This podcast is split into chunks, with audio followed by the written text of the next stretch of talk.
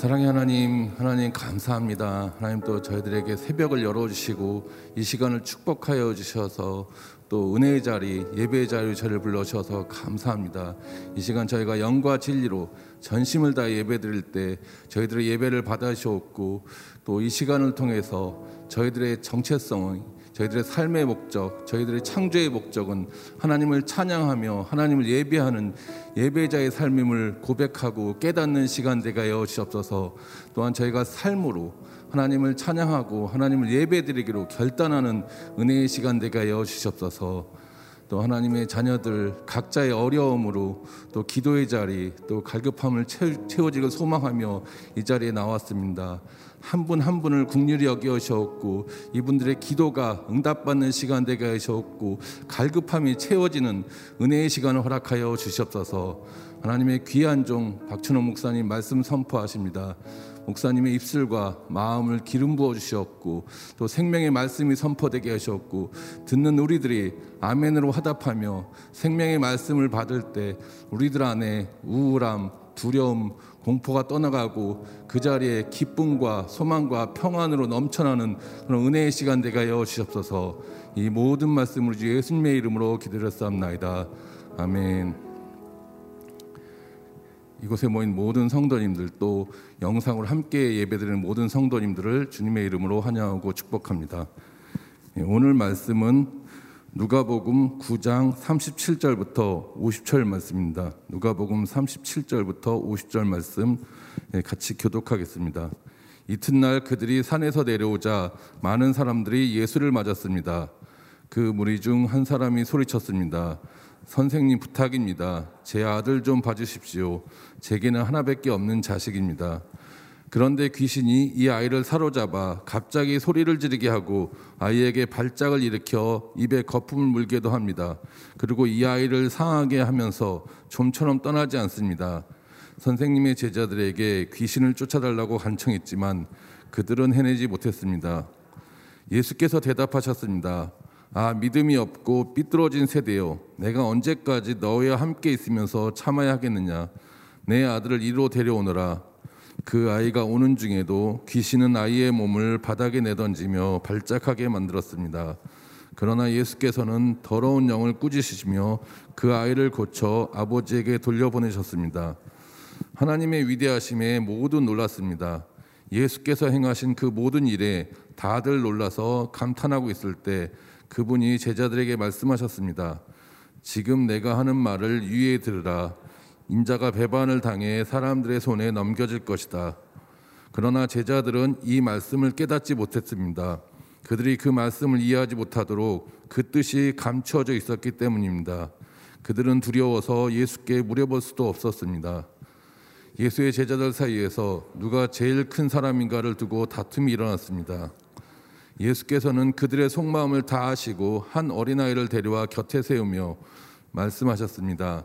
누구든지 이 어린아이를 내 이름으로 영접하는 사람은 나를 영접하는 것이다.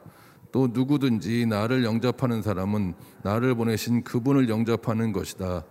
너희 가운데서 가장 작은 사람이 가장 큰 사람이다.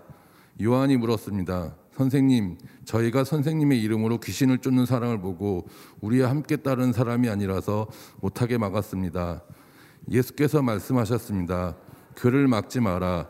누구든지 너희를 반대하지 않는 사람은 너희를 위하는 사람이다. 아멘. 박찬호 목사님께서 담대한 믿음과 겸손, 제자가 단련할 성품이란 제목으로 말씀 선포하시겠습니다.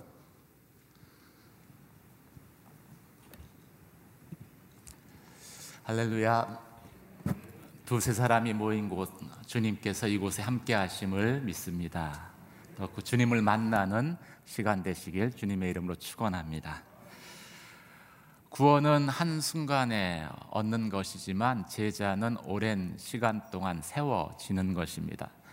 주님의 제자들이 헌신하고 주님을 쫓았지만 그래도 아직 믿음과 성품에 연약한 모습들이 많이 있었습니다. 그때마다 주님은 인내심을 가지고 제자들을 세우시지요. 때로는 제자들의 믿음 없음을 꾸짖기도 하시고, 또 제자들 안에 있는 자기 중심성을 깨닫기도 하십니다. 그리고 제자들을 위해서 간절히 기도하십니다.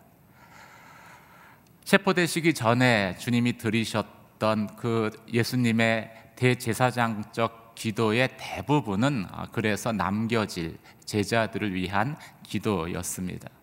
오늘 본문에서도 제자들을 세우시는 주님의 모습을 잘 보여주고 있습니다. 먼저 제자들은 예수님은 제자들의 믿음 없음에 대해서 꾸짖으십니다. 사십 절에서 사십이 절까지 말씀을 함께 읽겠습니다. 선생님의 제자들에게 귀신을 쫓아달라고 간청했지만 그들은 해내지 못했습니다. 예수께서 대답하셨습니다. 아, 믿음이 없고 삐뚤어진 세대여, 내가 언제까지 너희와 함께 있으면서 참아야 하겠느냐. 내 아들을 이리로 데려오너라. 그 아이가 오는 중에도 귀신은 아이의 몸을 바닥에 내던지며 발작하게 만들었습니다. 그러나 예수께서는 더러운 영을 꾸짖으시며 그 아이를 고쳐 아버지에게 돌려보내셨습니다. 이튿날이라는 것은 변화산에서 예수님이 영광스럽게 변화된 그 다음 날을 의미하는 것입니다. 예수님은 베드로와 야고보와 요한을 데리고 산에서 내려오셨습니다. 그때 많은 사람들이 예수께 예수를 맞이하지요. 그들 가운데에는 베드로와 야고보와 요한을 제외한 아홉 명의 제자들, 또 서기관들도 함께 있었고, 오늘 본문에 등장하는 귀신 들린 외아들로 인해서 고통당하는 아이의 아버지도 있었습니다. 그 아버지가 고통당하는 외아들을 외아들에게서 귀신을 쫓아내지 못한 제자들의 무능력함에 대해서 예수님에게 고발합니다. 제자들에게 귀신을 쫓아달라고 간청했는데 그들은 해내지 못했습니다. 개정개혁 성경에 보면은 이렇게 좀 더 노골적으로 기록되어 있습니다. 그들은 능히 못하더이다. 사실 산 아래 남겨진 제자들은 능히 예수 그리스도의 이름으로 귀신을 쫓아내야만 됐습니다. 쫓아낼 수 있었죠. 왜 그렇습니까? 예수님이 제자들에게 귀신 쫓는 능력과 권세를 이미 주셨기 때문입니다. 또 전도여행을 통해서 제자들은 귀신을 쫓아내는 경험을 했기 때문이죠. 전도여행에서 돌아와 자신들의 입으로 그것을 예수님께 직접 보고도 했기 때문입니다. 그런데 쫓아낼 수 있는 이 많은 이유들이 있음에도 불구하고 왜 산 밑에 남겨진 아홉 명의 제자들은 귀신을 쫓아내지 못했을까요?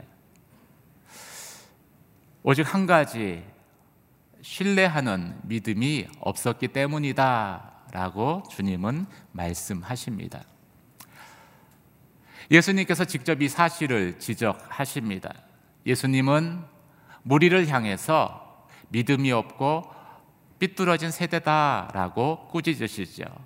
겉으로는 모든 무리들, 둘러싼 모든 무리들을 향해서 꾸짖으시는 것이지만은 실상은 귀신들을 쫓아내지 못한 제자들에 대해서 말씀하시는 것입니다. 그렇다면 예수님은 제자들의 어떤 모습을 보고 믿음이 없다라고 말씀하셨겠습니까? 산 밑에 제자들은 예수님이 변화산 위로 올라가셔서 예수님이 눈에 보이지 않자 스스로 귀신을 쫓아낼 수 없다라고 생각한 것을 주님께서 말씀하신 것입니다. 이것은 어린아이들의 대표적인 행동 특징 중 하나라고 합니다. 어린아이들이 엄마가 옆에 있으면 이것저것 잘합니다. 용감하게 잘하죠. 그런데 갑자기 그 엄마가 시야에서 사라져버리면 마음에 불안해하기 시작을 합니다. 그리고 아무것도 못하게 되죠. 그런데 실상은 엄마가 눈에 보이지 않지만 그 엄마가 떠난 것이 아닙니다. 엄마는 눈에 보이지 않지만 가장 가까운 곳에서 그 자녀가 잘하는지 못하는지를 계속 주목해서 보고 있기 때문인 것이지요. 자녀에게 부모에 대한 믿음이라는 것은 부모가 눈앞에 있으나 없으나 항상 함께하고 있다는 것을 신뢰하는 그 마음을 의미하는 것입니다.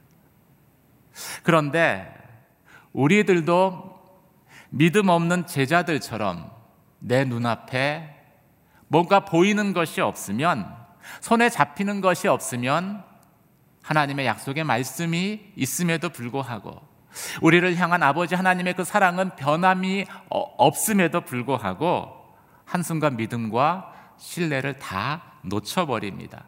그리고 아무것도 할 수 없는 그러한 상태가 되어버리지요. 그런 모습을 보시고 주님은 안타까워하십니다. 예수님은 또 삐뚤어진 세대라고 말씀하십니다. 이것은 귀신 들려서 고통당하는 그 한 영혼, 그리고 그 가족들에 대해서 불쌍히 여기는 긍휼한 마음이 아니라 호기심으로 접근하는 사람들의 잘못된 태도에 대해서 지적한 것입니다. 예수님이 병자를 위해서 기도할 때, 또 예수님이 귀신 들린 사람을 위해서 기도할 때는 항상 그 귀신 들리고 병으로 인해서 고통당하는 영혼에 대한 안타까운 마음이 있었습니다. 주님의 마음이죠. 목자의 마음입니다. 그런데 우리들은 누군가를 위해 기도할 때 영혼의 그 고통에 불쌍히 여기는 마음, 그 마음보다는 때로는 호기심, 때로는 자기 과시하고자 하는 그런 잘못된 동기 가운데 기도할 때도 있지 않습니까? 만약 그런 모습이 우리 가운데 있다면 우리의 영혼은 왜곡되어져 있는 것과 같습니다. 사랑하는 성도 여러분, 오늘 본문에서 예수님의 마음은 예루살렘 행을 결정한 이후로 남겨질 제자들에게 향해 있었습니다. 내가 어느 때까지 너희와 함께 있으면서 참아야 하겠느냐, 이 예수님의 말씀은 제자들과 함께할 시간이 얼마 남지 않았는데 아직도 믿음 없어서 헤매는 제자들의 모습, 눈에 보이지 않는다라고 해서 이미 하늘의 능력과 권세를 주셨는데, 약속의 말씀을 주셨는데 요동하는 제자들의 모습, 아무것도 할 수 없다라고 당황하는 제자들의 모습에 대한 주님의 안타까운 심정이 담겨져 있는 것이죠.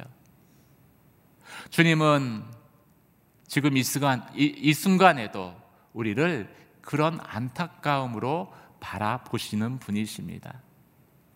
사랑하는 성도 여러분, 눈에 보이지 않아도, 손에 잡히는 것이 없어도 변치 않는 그 하나님의 사랑에 대한 신뢰의 믿음을 가지고, 또 약속의 말씀을 붙들고 믿음으로 나아가는 저와 여러분이 되시기를 주님의 이름으로 축원합니다.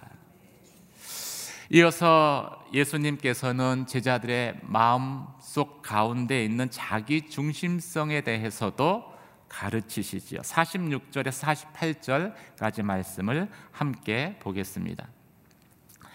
예수의 제자들 사이에서 누가 제일 큰 사람인가를 두고 다툼이 일어났습니다. 예수께서는 그들의 속마음을 다 아시고 한 어린아이를 데려와 곁에 세우며 말씀하셨습니다. 누구든지 이 어린아이를 내 이름으로 영접하는 사람은 나를 영접하는 것이다. 또 누구든지 나를 영접하는 사람은 나를 보내신 그분을 영접하는 것이다. 너희 가운데에서 가장 작은 사람이 가장 큰 사람이다. 이 본문의 내용은 예수님이 예루살렘을 향해 가는 도중에 일어난 사건이죠. 제자들 가운데 누가 가장 크냐를 놓고 제자들 사이에 다툼이 일어난 것입니다. 여러분 한번 상상을 해보십시오. 예수님은 자신을 십자가에 죽, 아, 죽이고자 예루살렘을 향해 가시는데, 제자들은 자신을 나타내고자, 자신을 드러내고자, 자신을 알아달라고 다툼을 벌입니다. 이 대조적인 두 장면이 얼마나 충격적입니까? 이것은 이 일을 바라보시는 주님의 그 충격을 저희로 하여금 느끼게 하는 본문입니다. 헌신한 제자들, 헌신했지만 여전히 누가 크냐를 놓고 다툼하는 제자들을 하지만 우리가 바라보면서 마냥 웃을 수는 없습니다. 왜냐하면 우리 안에도 그런 모습이 있기 때문이죠. 예수님, 누가 가장 큰 사람입니까? 이 말은 예수님, 누가 가장 헌신한 사람입니까? 제가 가장 헌신하지 않았습니까? 라고 주님께 채근하는 것과 같기 때문이죠. 이 말은 내가 이렇게 헌신했는데 왜 나를 몰라주십니까? 자신의 의와 공로를 인정해 달라고 주님께 재촉하는 것과 똑같기 때문입니다. 그런데 왜 하필 이 문제가 지금 이, 이 순간에 불거졌을까요? 제자들이 예수님의 예루살렘 행에 대해서 잘못 이해하고 있었기 때문입니다. 세상을 구원할 메시아로 세워지는 것을 세상의 왕으로 세워지는 것으로 오해하고 있었기 때문이죠. 그래서 예수님이 왕이 되기 전에 누가 예수님의 좌편과 우편에 앉아야 되는지가, 누가 권력자의 제일 서열이 되는지를 속히 가려야 되겠다라고 제자들, 아, 제자들 스스로 마음먹었기 때문입니다. 사랑하는 성도 여러분, 십자가는 내가 죽는 자리입니다. 그런데 제자들 안에는 여전히 죽지 않은 자아 중심적인 모습이 보여지고 있습니다. 제자들 안에 있는 자아 중심성은 자신이 가장 큰 자 아닙니까? 라고 이야기하기도 하지만 또 타인에 대해서 나 아니면 안 된다는 모습으로 나타나기도 합니다. 십구 절 말씀을, 사십구 절 말씀을 한번 같이 읽도록 하겠습니다. 사십구 절입니다. 시작. 요한이 물었습니다. 선생님, 저희가 선생님의 이름으로 귀신을 쫓는 사람을 보고 우리와 함께 따르는 사람이 아니라서 못하게 했습니다. 못하게 막았습니다. 나 아니면 안 된다. 이 말과 우리 아니면 안 된다는 말은 사실은 같은 의미이죠. 제자들에게 하나님 나라가 확장되는 것보다 적어도 이 본문의 컨텍스트 상에서는 하나님 나라가 확장되는 것보다 우리를 통해서만 이 일이 되어져야 한다는 것이 더욱더 중요 하다는 것을 본문은 말씀하고 있습니다. 그런데 사실은 다 같은 뿌리입니다. 내가 최고 아닙니까? 누가 아, 누가 최고입니까? 나 아니면 안 됩니다. 우리 아니면 안 됩니다. 사실은 다 그 뿌리는 죽지 않은 자아가 있는 것이죠. 이 죽지 않은 자아가 상황에 따라서 다른 표현으로 나타난 것입니다. 사랑하는 성도 여러분, 아직도 여러분 안에, 헌신하고 주님을 좇겠다라는 여러분 안에 누가 큰 자입니까? 라는 질문이 중요하게 여겨진다면 아직도 내 안에 자아 중심성은 바뀌지 않은 것입니다. 로마서 칠 장에서는 사도 바울이 이렇게 고백합니다. 오호라 나는 공고한 자로다. 누가 이 사망의 음침한 곳에서 나를 건져낼꼬. 하나님의 법을 지키려는 우리를 잡아 끌어, 끌어, 끌어당겨 다시 죄 아래로 빠지게 하는 그 빠지는 자신의 모습을 보고서 바울은 오호라 나는 공고한 자다라고 탄식했습니다. 많은 성경학자들이 바울이 언급한 하나님의 법을 지키려 하는데 다시 죄 가운데 끌어내리는 그 실체를 자아중심성이라고 언급을 합니다.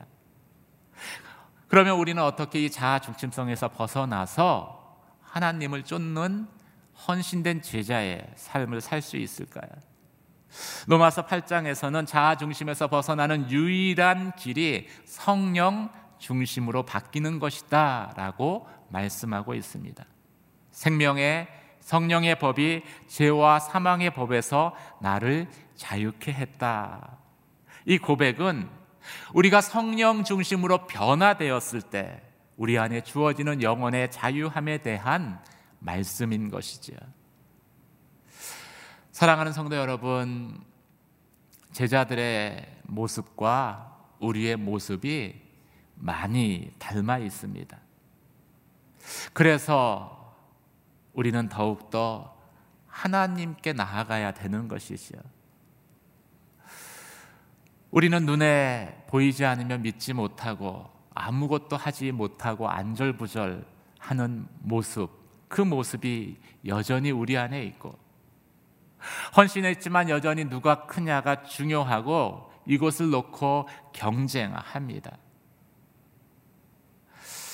이런 우리의 모습을 바라보시는 주님의 마음이 어떠할까 생각해 보시기 바랍니다. 그럼에도 우리에게 소망이 있는 것은 무엇, 어떤 이유 때문입니까? 주님이 이 제자들을 포기하지 않았듯이 주님은 우리를 포기하지 않으시기 때문입니다.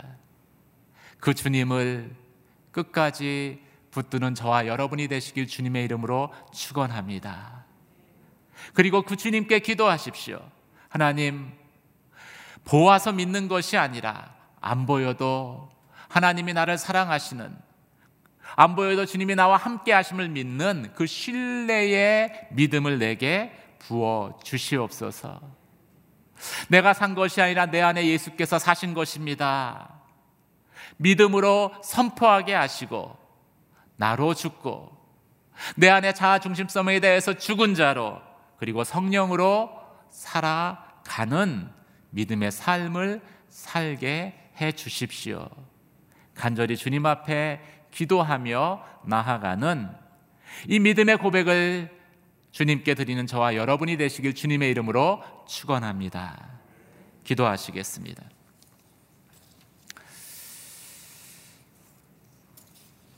주님은 오늘 믿음 없는 제자들, 헌신했지만 여전히 자신에 대해서 죽지 않은 제자들을 안타까이 바라보십니다.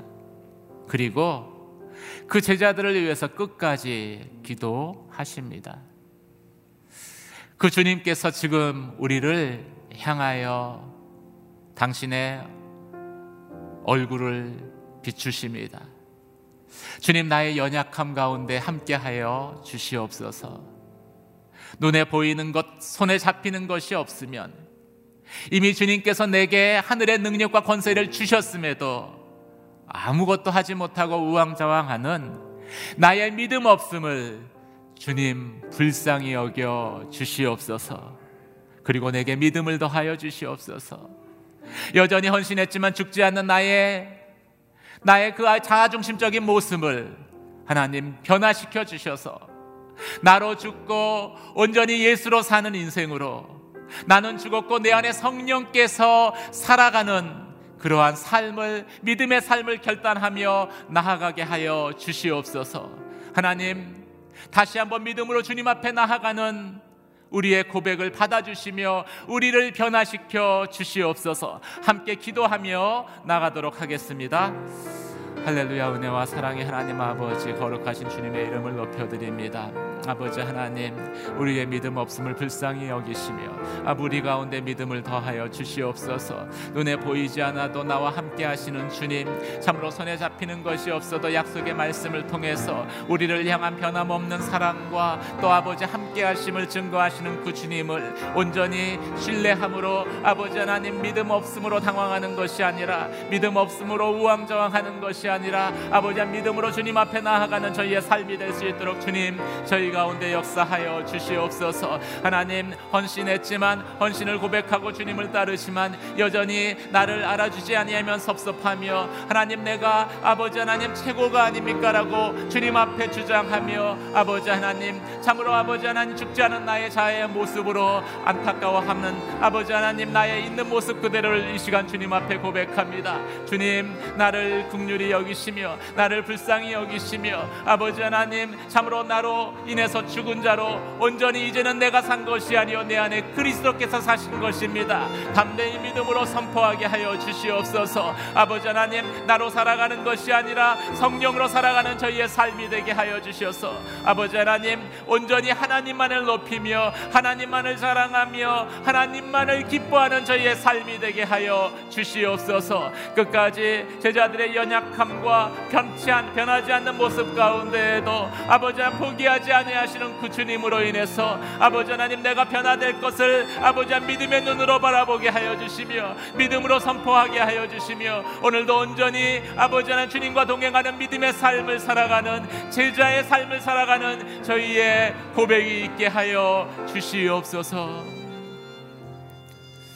은혜와 사랑의 하나님 아버지, 끝까지 우리를 포기하지 아니하시는 주님의 사랑과 신실하심을 의지합니다. 우리의 믿음 없음을 불쌍히 여기시며 보이지 않아도 온전히 함께 하시는 주님을 믿음으로 나아가게 하여 주시옵소서. 하나님, 내 안에 자아 중심이 변화되게 하여 주셔서 온전히 성령 중심으로 살아가는 저희의 삶이 되게 하여 주시옵소서. 그렇게 행하실 주님의 이름을 높여드리오며 이제는 부활이요 생명 되신 우리 주 예수 그리스도의 은혜와 하나님 아버지의 크신 사랑하심과 성령의 감화 감동하심의 역사가 끝까지 포기하지 아니하시는 주님의 신실하심과 사랑하심을 온전히 의지하며 나를 변화시킬 그 주님을 다시 한번 믿음으로 붙들며 이제는 내가 산 것이 아니요 내 안에 주님께서 사는 것입니다라고 고백하며 나아가기를 원하는 사랑하는 당신의 귀한 성도들 한 분 한 분 위에와 주의 몸된 제단 위에 복음을 위해 수고하시는 선교사님과 귀한 사역 위에 이제로부터 영원까지 함께 하시기를 간절히 간절히 축원하옵나이다. 아멘.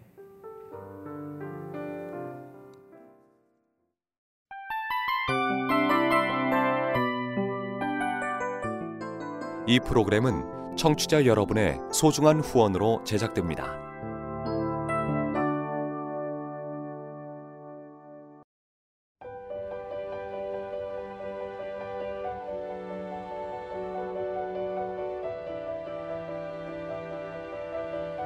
세상에는 수많은 교회들이 있지만 더 깊이 있는 말씀 강해를 찾기 위해 크기로만 교회를 선정하지 않습니다. 보다 좋은 영적 콘텐츠를 더 많이 나누기 위해 방송비를 받지 않습니다.